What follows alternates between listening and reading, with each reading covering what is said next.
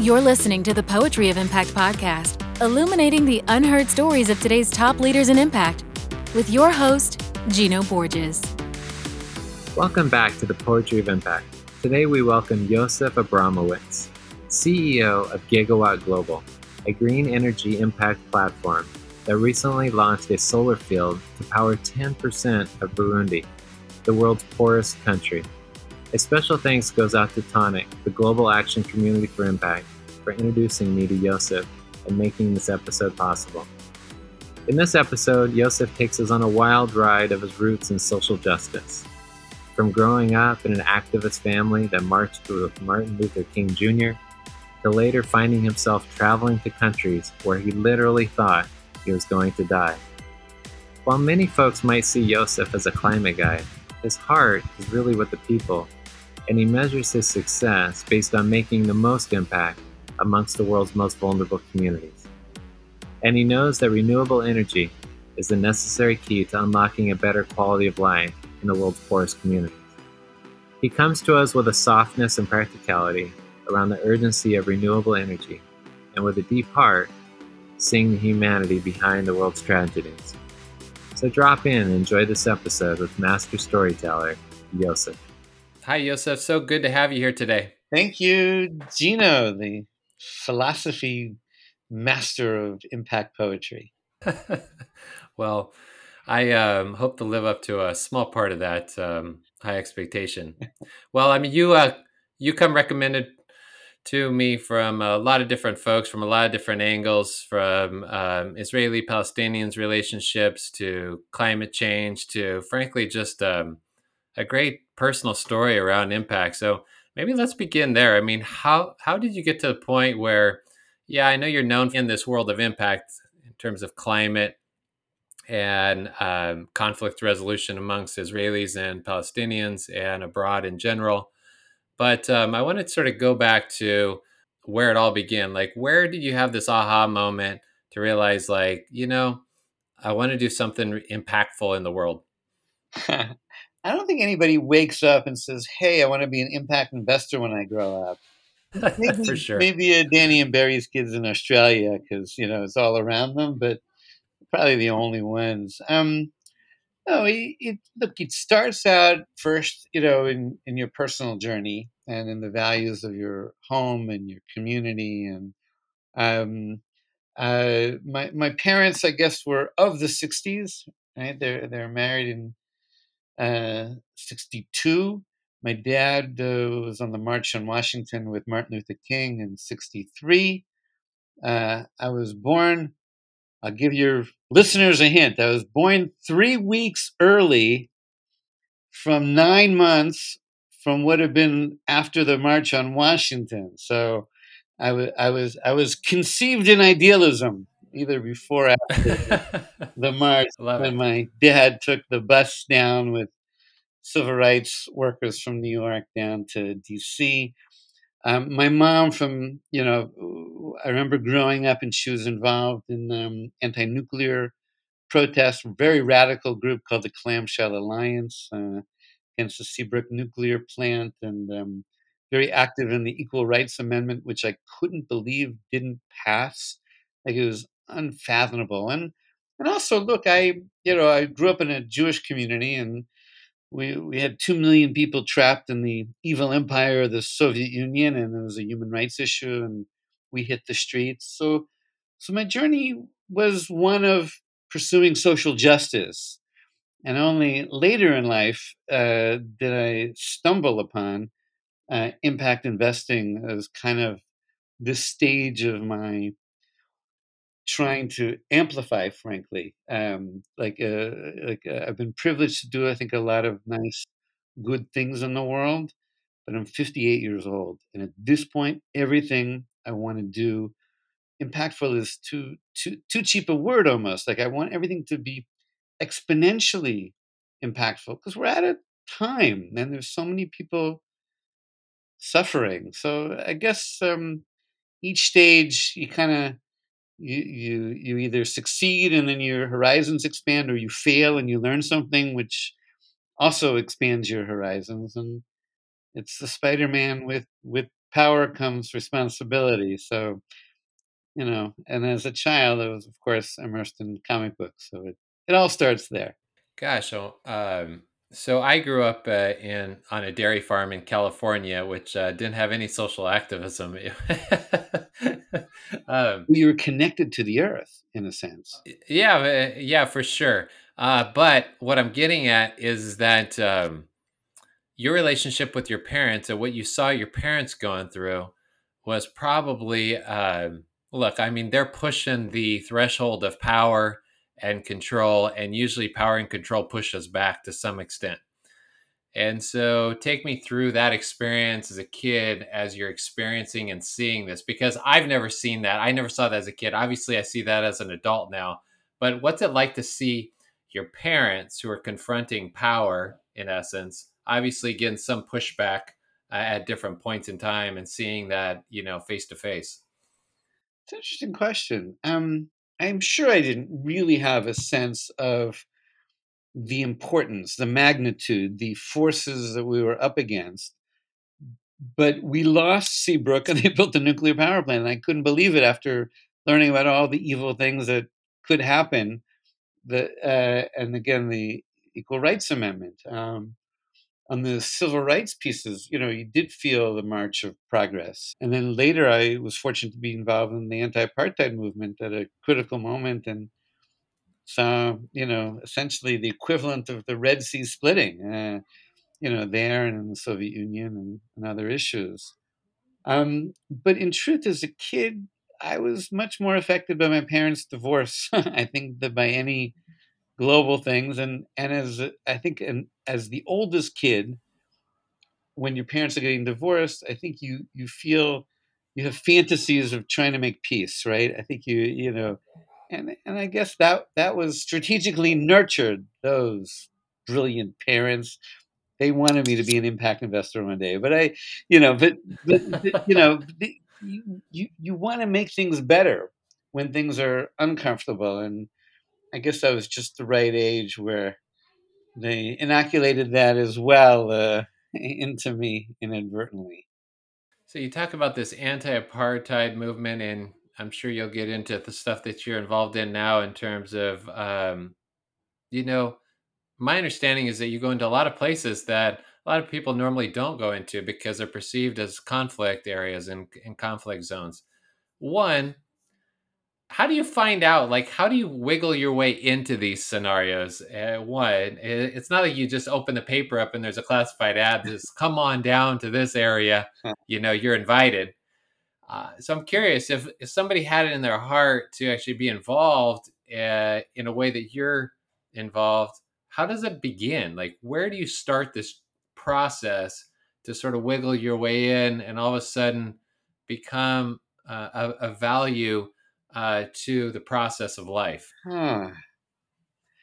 Look, I don't think there's a magic formula.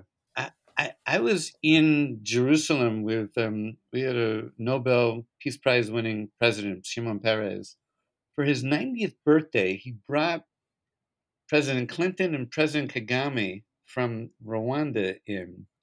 And I was there when Clinton apologized to Kagame because the genocide in Rwanda was on Clinton's watch. And in a sense, the notion even of opening a paper, we all missed the Rwandan genocide. I, and I was living in DC and I was politically active. Like the President of the United States missed the Rwandan genocide. So I think also when you have that realization that, oh my God, like today people are being killed in all of these places, right? That it's a combination of where your heart goes and where your heart goes is often it follows the people that that you meet. So it's not like you open a paper or you get a text that says help i'm stuck in south sudan and a ceasefire broke down. If you would have asked me out of the blue eight years ago before I started in South Sudan, would you go to South Sudan? I'd say, no way. You got to be crazy to go to South Sudan. They get independence and they blow it and they start killing each other. But through the people, right? Through through other people who who have a love of the place and who meet people who you can see hope is not extinguished in their eyes. At that point, you don't have a choice. Right? Mm. If you're privileged to meet people on the front lines of morality and civilization, you're going to walk away. And so, you know, with whatever failures I've had, I've had a good measure of success, certainly in the solar and impact investing space. And so you meet the people and you can't abandon them. I mean, you can't. Because who else is going to go in? Like nobody. And so I have to say, it's also, it, it, it, it you know, you can see it as a burden or a, but it's also a privilege. These people are heroic. And, and they think I'm going to help them. So what, you're going to walk away and then open up the paper the next day and go, ugh, I should have done something? No, I mean, Clinton probably wakes up every day and goes, ugh, I should have done something. I'm not going to be that guy. A lot comes up for me as I hear your response, but one thing is is that um, how do you overcome? It's like I get it, like I get this idea that somebody reaches out to you and says, "I believe you could be of help down here." From what I understand, the work that you're doing doing in the world, I welcome you down, and I'll help you navigate this. That all sounds good in theory for somebody who hasn't, uh, but how do you get over the innate bodily fear of just protecting your own body? Because you're also a smart person that knows that you are potentially at risk, even though you're with people that have invited you down who are claiming to do their best. I'm just curious on how you get over that fear component when, like, you are in South Sudan. So uh, a little bit is um, again coming back to personal biography. When I was 18, 19 years old, I was in Israel on a gap year program. There's a war raging in Lebanon, but I was on a border kibbutz down south called Keturah on the Jordanian border. And all my friends were watching the stars at night, which was glorious. You see the whole Milky Way because we're in the desert. And my eyes, though, were always across the border, seeing the headlights of cars on the Jordanian side. I, that those were the lights that transfixed me, and and I did the stupidest thing I've ever done, and I I figured out how to fly during Ramadan to Egypt, so I wouldn't need a, a visa in Jordan when I landed, and and I and I went exploring, looking for peace, and I and at a certain point I realized, oh my God, I am going to die. and I'm at Petra, and there's a there's an English speaking tour guide speaking to a bunch of Japanese tourists, and goes, "You you see that mountain over there? That's Mount Nebo, from which Moses stood, never entered the Promised Land." I'm like, "Oh my God, I'm out of here!" So I I head out to the mountain. And I get to the top, and there's another mountain. I go into the valley. I go up that mountain. I'm like, I'm going to sneak across the border or something, you know. I get to there, and there's a bigger mountain. Again, I do it one more time. I get to the top. I see the flatlands of Israel in front of me. The fence is somewhere over there. The sun is setting. And I'm like, oh my God, I'm going to die. I'm not going to get out of here alive. And at that moment, true story, and it's getting dark, this goat with a bell comes meandering up the hill towards me. I'm like, oh my God. And I had made a deal. Oh, I forgot the main part. I made a deal with God. I said, God, if you get me out of this alive, like I'll devote my myself to you. And I follow this goat at night through these valleys back to Petra and a bunch of other, you know, and a guy with a dagger from Syria who's going to kill any Jew that he meets. And I'm saying I'm from Lithuania. Like, so, and my poor mother gets this like mystic, you know, telegraphic signal that my life is in danger and like whatever it is. And years later, there are Jews up in northern Ethiopia and uh, no one believed. I, I, knew some good sources as a journalist that they were burning the homes of, of. Uh, it's like the Wild West up there. And I'd gone with a bulletproof vest. And I had two young kids at home, and I'm like, I was asked to like report on it and hopefully save them. I go up there, and sure enough, I'm in northern friggin' Ethiopia, and I'm held at gunpoint, you know, trying to document this thing. And another miracle happens. This is another story. And I and I come back and I tell my wife, I am never doing that again. Like I'm married now. It's different when I was 18, 19, right? We got these two young girls now. We have five kids.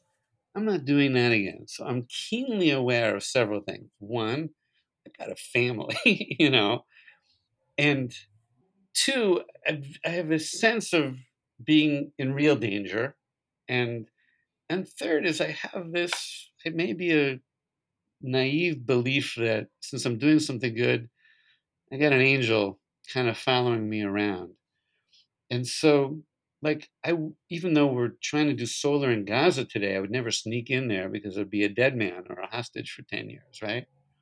But South Sudan depends when you go. And we, you know, we have the State Department warnings, we have other, you know, intelligence that and we have you always need good local partners. And uh, like when we were in Burundi, I physically wasn't in Burundi, but my team was in Burundi leading up to the coup there. And I'm I'm the CEO responsible for people's lives, pulling people out, and you know the whole they got out and they got on the last flight before the coup, and uh, again I said I'm never doing that again. I'm like people, so I think it looks more dangerous from the outside than it really is, because we like I have a deal from Mogadishu, but there's a State Department, you know, kidnap warning currently, so I'm not going to go. But we always register with the U.S. Embassy and a couple other strategically located intelligence services that once in a while might look out for us in case things go sour. But it, we're not really taking risks.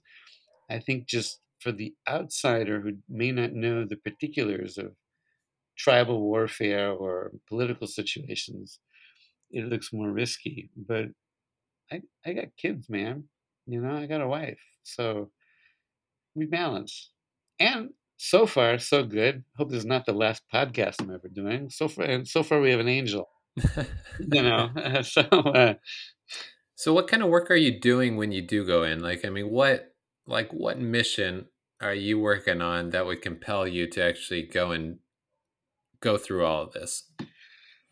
So, look, we we learned solar by doing it in Israel. Um, I didn't know that my angel investors were impact investors before the concept. Um, we built a profitable company there and did 12 solar fields, so we know the business, right?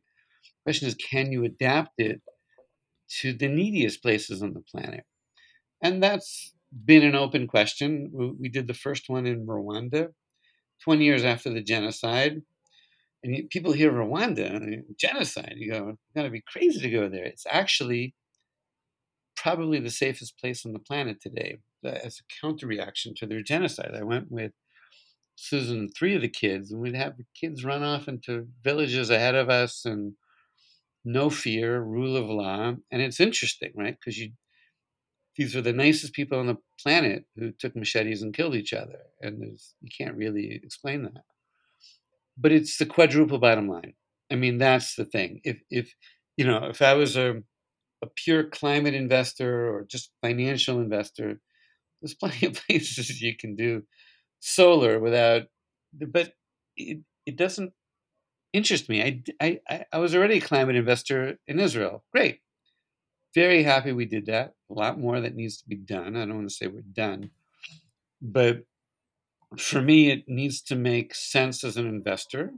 Okay, impact capital, patient capital, fine, but should be market returns. But I get out of bed for the other three impacts, right? The humanitarian, the climate, environmental, development. Sometimes there's a geostrategic or peace dividend.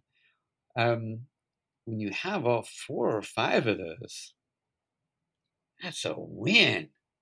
That's a big win. So the financial one, you can only do the four or five, you know, three, four other impacts if you have a financial model, right? So we've gotten very good at the risk management, both physical, right, and financial risk. But wow, you can bring power to 87,000 people and businesses in the poorest country on the planet. Great. Okay. It's taken me too long. like, you know, it ate into some of the upside on it. But by doing this in Burundi, we proved to the whole world that solar and green energy is not just for rich countries. You can do it in Burundi, you can do it anywhere. And that's pretty satisfying. And we're getting a decent return to our investors. Yeah, so you currently live in uh, Jerusalem, right? Mm-hmm. Yeah, and you mentioned that there's um, some projects you have going uh, on in Gaza. Mm-hmm. And I remember when I was in Israel, and I, it, it was amazing to me how close Gaza is. I mean, first of all, Israel's so small. I mean, coming from the United States, it's just it's so small, and everything is so close. Like Tel Aviv to is Jerusalem's what an hour, hour and a half, and and yet it seems like two different worlds. And now all of a sudden you have Gaza, which from a Western media perspective, you know, I never had any context of how close that was. Yeah. And without getting into sort of the political nature uh, of that conflict, what I'm really interested in is is that because you mentioned you can't go into Gaza, but it sounds like you're working on having projects in Gaza. So how does that work? How do you so like, you know what, I have this mission. Also, I'm just aware of the nature of the situation and I'm not going to pretend and be naive about it, but I still feel like the mission transcends that awareness to some extent. Curious, can you take us through that process of how do you have Gaza partners and how do they not get threatened? Because I'm guessing there's shame in working with Jewish people. If yeah, see if you're hard inside Gaza, I don't know. I'm assuming this, but um, I'm guessing shame and honor is a big part of trying to separate uh, people out and to not cooperate and so forth. So look, first of all, you're right. We are in like a very tiny little corner of the universe and the politics are incredibly complicated. Politics aside, there's 2 million people who don't have energy security and barely have any right? We're so close geographically, right? That Tel Aviv has what 20 second warning from when a missile is launched or something until it could hit. In Jerusalem, we're so far away. I think we get 30 to 40 seconds, you know, rather than 20 seconds or 25 seconds of Tel Aviv. And there are evil people in the universe. Like I, it, it, I don't think it's about like settlements or you know whatever. I mean, there's cults of death who who funnel their energies and monies and resources towards towards killing rather than building, rebuilding. You know, affirming life. Mm-hmm. And unfortunately, one of those cults of death is in Gaza. And my belief system is that Hamas, which is funded by the Iranians, essentially also has their population held hostage. You know, they're people with guns. you know, the people who Islamic fundamentalists. It's more important to kill our kids than to feed and educate theirs. You know, so they're victims too, and you have to be able to see the humanity in, that tragedy, and you can't just pick up open the paper as you said and say, "Oh, I'm gonna." it all depends on what you said local partners. And I'm very fortunate that I'm associated with something called the Arava Institute for Environmental uh, Studies. It's on the kibbutz, kibbutz Keturah, where I was as both uh, 18, 19 year old, and where we moved to and ended up with partners starting the solar industry. But there are Palestinians, Jordanians, Israelis, international students studying the environment with a philosophy that nature knows no borders, right? Like you can't just solve air pollution or water on this side if everything is interconnected, right? And in Gaza, think about it. They don't have any power, so their wastewater, right, the sewage, like I don't know, like 100 million liters, something ridiculous a day, is going into the Mediterranean, a shared ocean. The currents bring it up the coast just a little bit, 50 kilometers or something, and our first desalination plant is there and they have to turn it off because of the gunk, right? or there could be a cholera outbreak and doesn't recognize the border. So the solutions are are all regional, and there's an interdependence and mutuality. I don't think we'll really make any money in Gaza, frankly, um, but we're you know I'm here in DC. We're looking for also grant money, concessionary financing. Okay, with that we might be able to, but there it's just these poor people and and and our traumatized kids. You know, like uh, you know we have a safe room bomb shelter in our apartment by law, and we've used it. So if they get water and energy, does it mean necessarily that we'll have fewer rockets and we'll have better living? I'd like to think so. I'd like to try. Yeah. What is it about? Um, again, this is not something that I'm that I'm familiar with. Just like I grew up on a dairy farm and you grew up in an activist family. Uh, again, I grew up in the middle of California in the San Joaquin Valley, which is one of the farming capitals of the entire world. We had nothing around us that felt like a threat, uh, per se.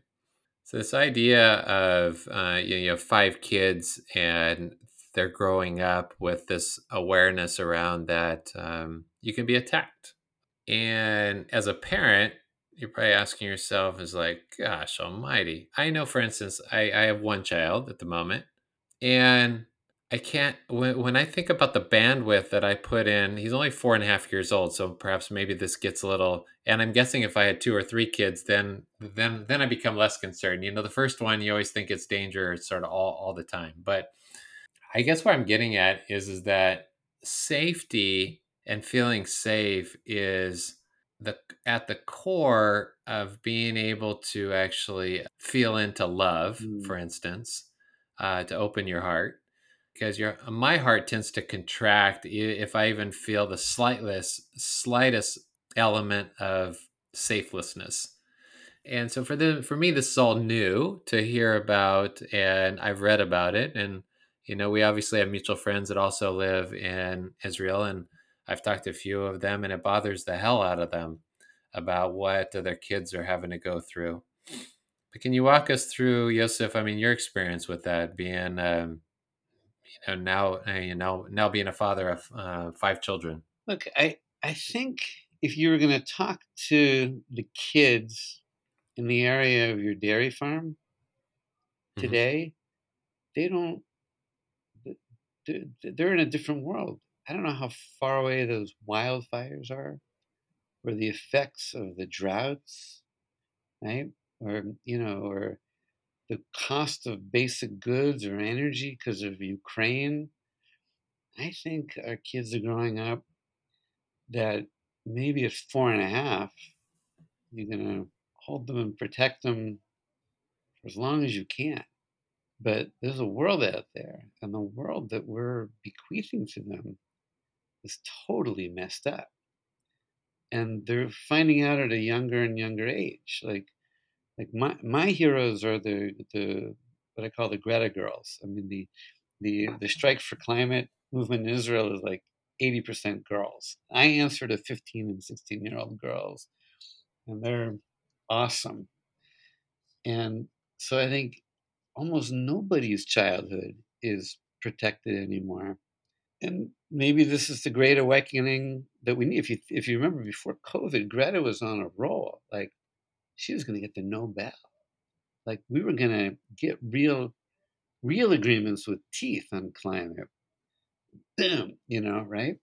Now we're trying to, three years later, get back on, back on track, and we're we're not we're not there yet.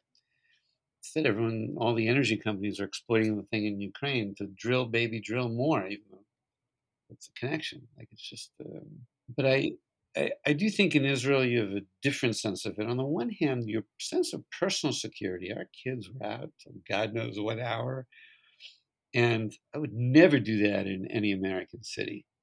You know, like forget about yeah. it. Um, on the other hand, four out of five, you know, went through the army. When my baby, my baby, just finished her first month in, in the military you know, and um, so so I, I I think we don't have the privilege living in Israel of kind of not paying attention to the news because it's so immediate. And I think the rest of the world, including your dairy farm, are getting a rude awakening now. Um, that's just how scary the big world is, and we we grown-ups messed it up, and we got to do our best to fix it. And by the way, as John Kerry said the other day in New York at the UN General Assembly, you know, 100, 200 trillion dollars is going to move. And it's the greatest economic opportunity in the history of the world as well, you know, green energy. So it's nice to have a business model to save the world. It's just can we do it fast enough and for everybody? Yeah, so there's two issues there. One is the timing of it, and then the second part is the equity of it, right? Is it for everybody?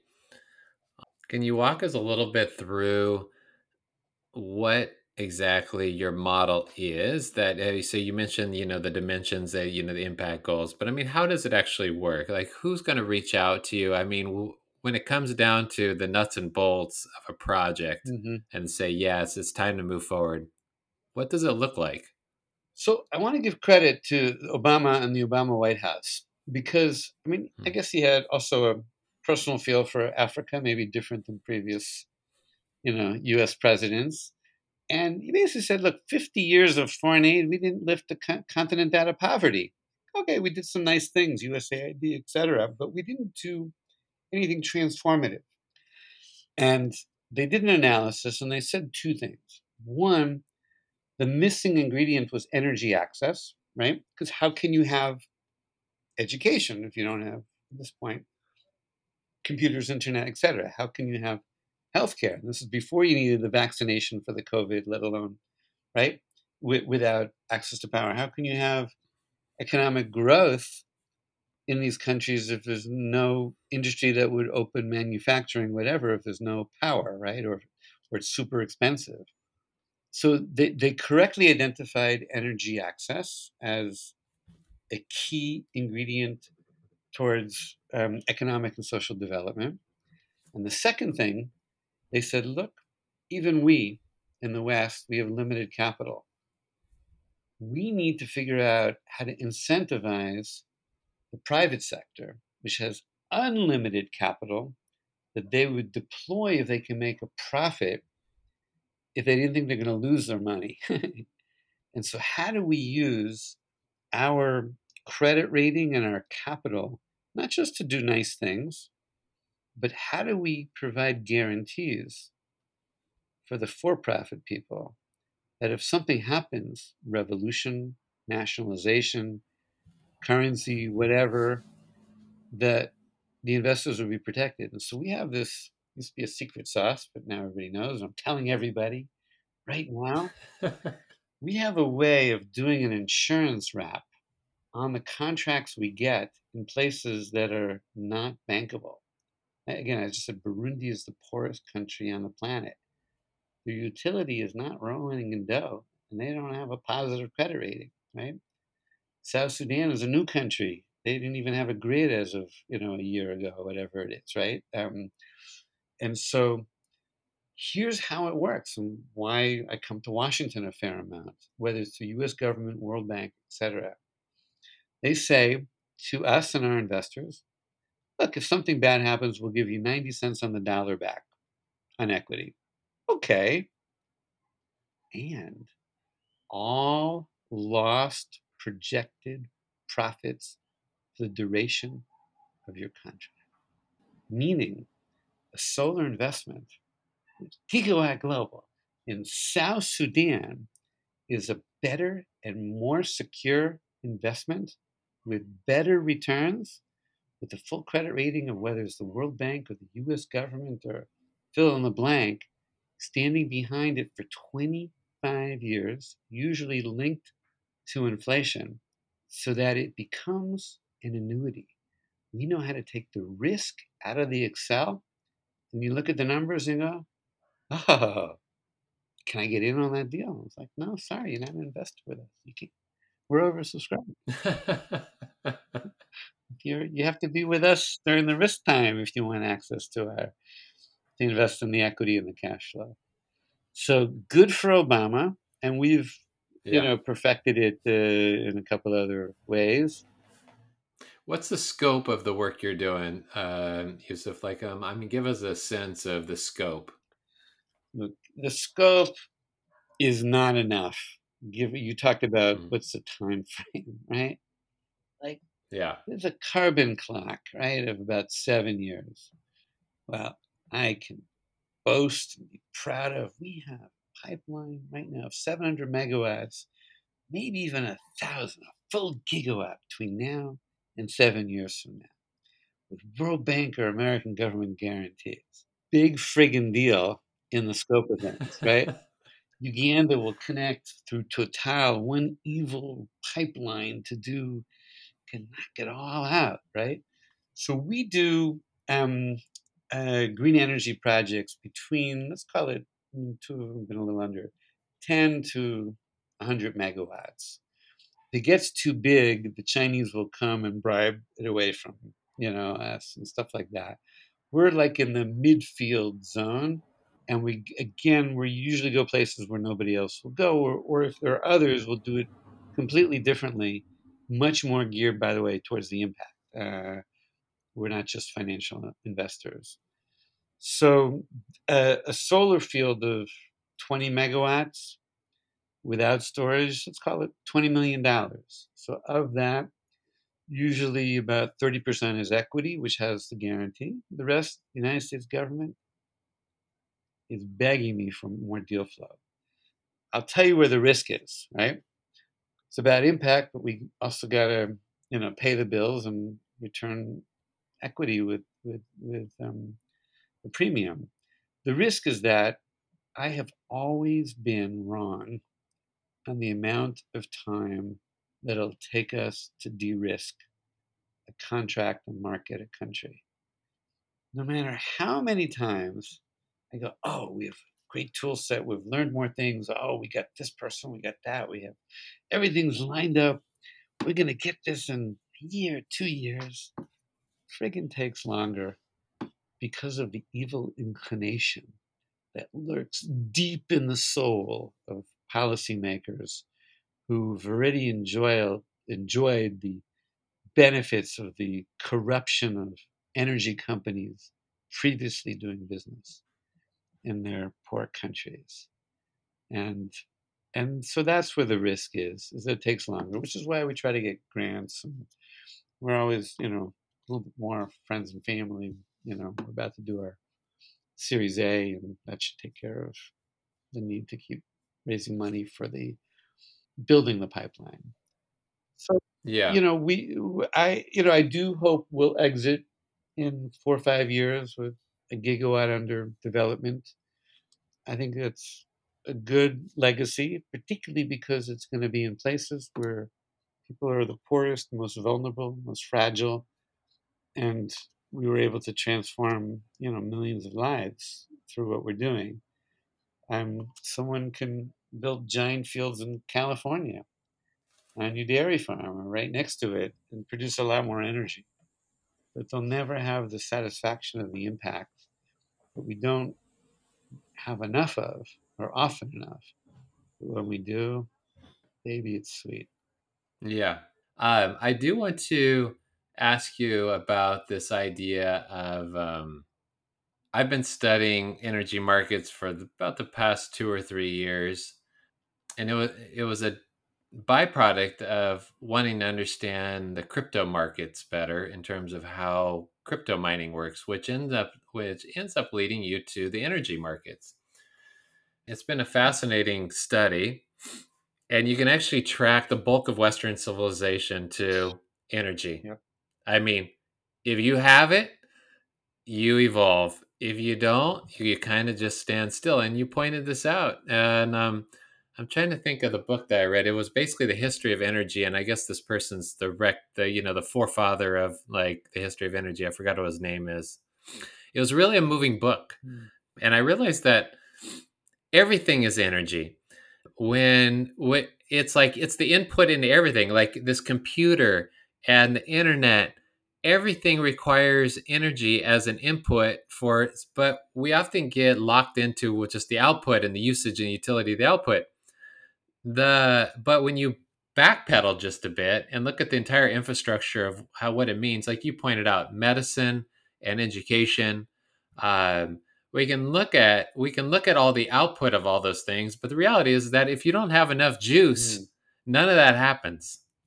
And when and so when I started pondering this, I must say that um, I started realizing that first of all, we're nowhere near the amount of energy generation that uh, we should be generating. But I'm curious about your perspective on whether we're ready for a complete transition over to renewables, like immediately at the risk of cutting off legacy supplies? Um, or is there some midway range? And I get it. The vested interests want to keep that all that carbon that they still have under their ownership and they want to extract it. I look, I get that vested interest. But I'm also wondering if the climate folks actually hurt themselves to some extent. And I'm one of those climate people. Um, I'm one of these climate people, but I've kind of backed off on this idea of thinking that all forms of energy besides renewable are are are just bad, and so just needs to be completely exterminated. So blocking anything and spending a lot of time, sort of, uh, just beating up on sort of the legacy energy infrastructure. What I'd like to know is because you're in and on a day to day basis, and this is just my ongoing discovery over a couple of years of of digging in. You're in it. Where is that sweet spot that we need to be thinking about, or how to be thinking about energy markets? What's your son's name? Uh, Nathan. For Nathan, I'm going to tell you the truth that you don't want to hear. We need to go for the 100% now on renewables. Now, now, now, yesterday, now, like five years ago now. And it's totally economically feasible and advantageous. It's technologically possible and advantageous. And, and I can prove it to you because no one believed that. And what we did was, even though Israel itself is not, doesn't have good renewable goals, we took the region from the Red Sea to the Dead Sea. And this is back over a decade ago. We said, let's focus and see if we can get at least one region of this planet to go 100% solar during the day by 2020, meaning the UN goals for 2030. Could we accomplish it essentially a decade earlier? And the UN goals for 2050 is the 100%, right? That's, you know, where everyone's, and therefore no one has to make any changes in their lifestyle or energy grid or energy sources because it's, it's too far away, right? It's actually not that far, but it, Uh, it's kicked the can down the road.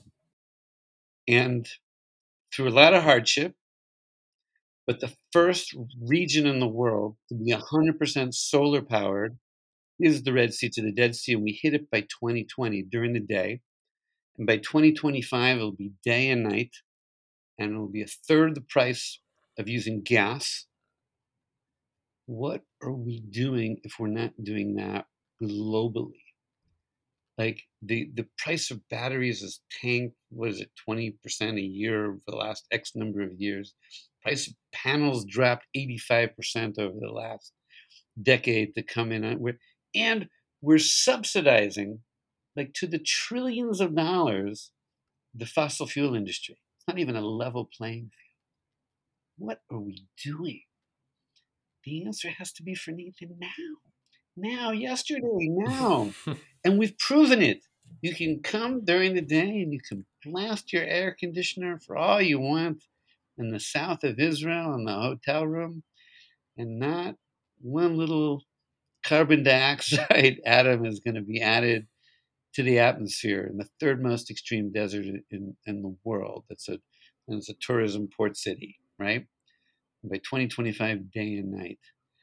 Like Nathan needs you to feel the absolute imperative that it's now, it's not a midway point, it's not any of that stuff, it's now.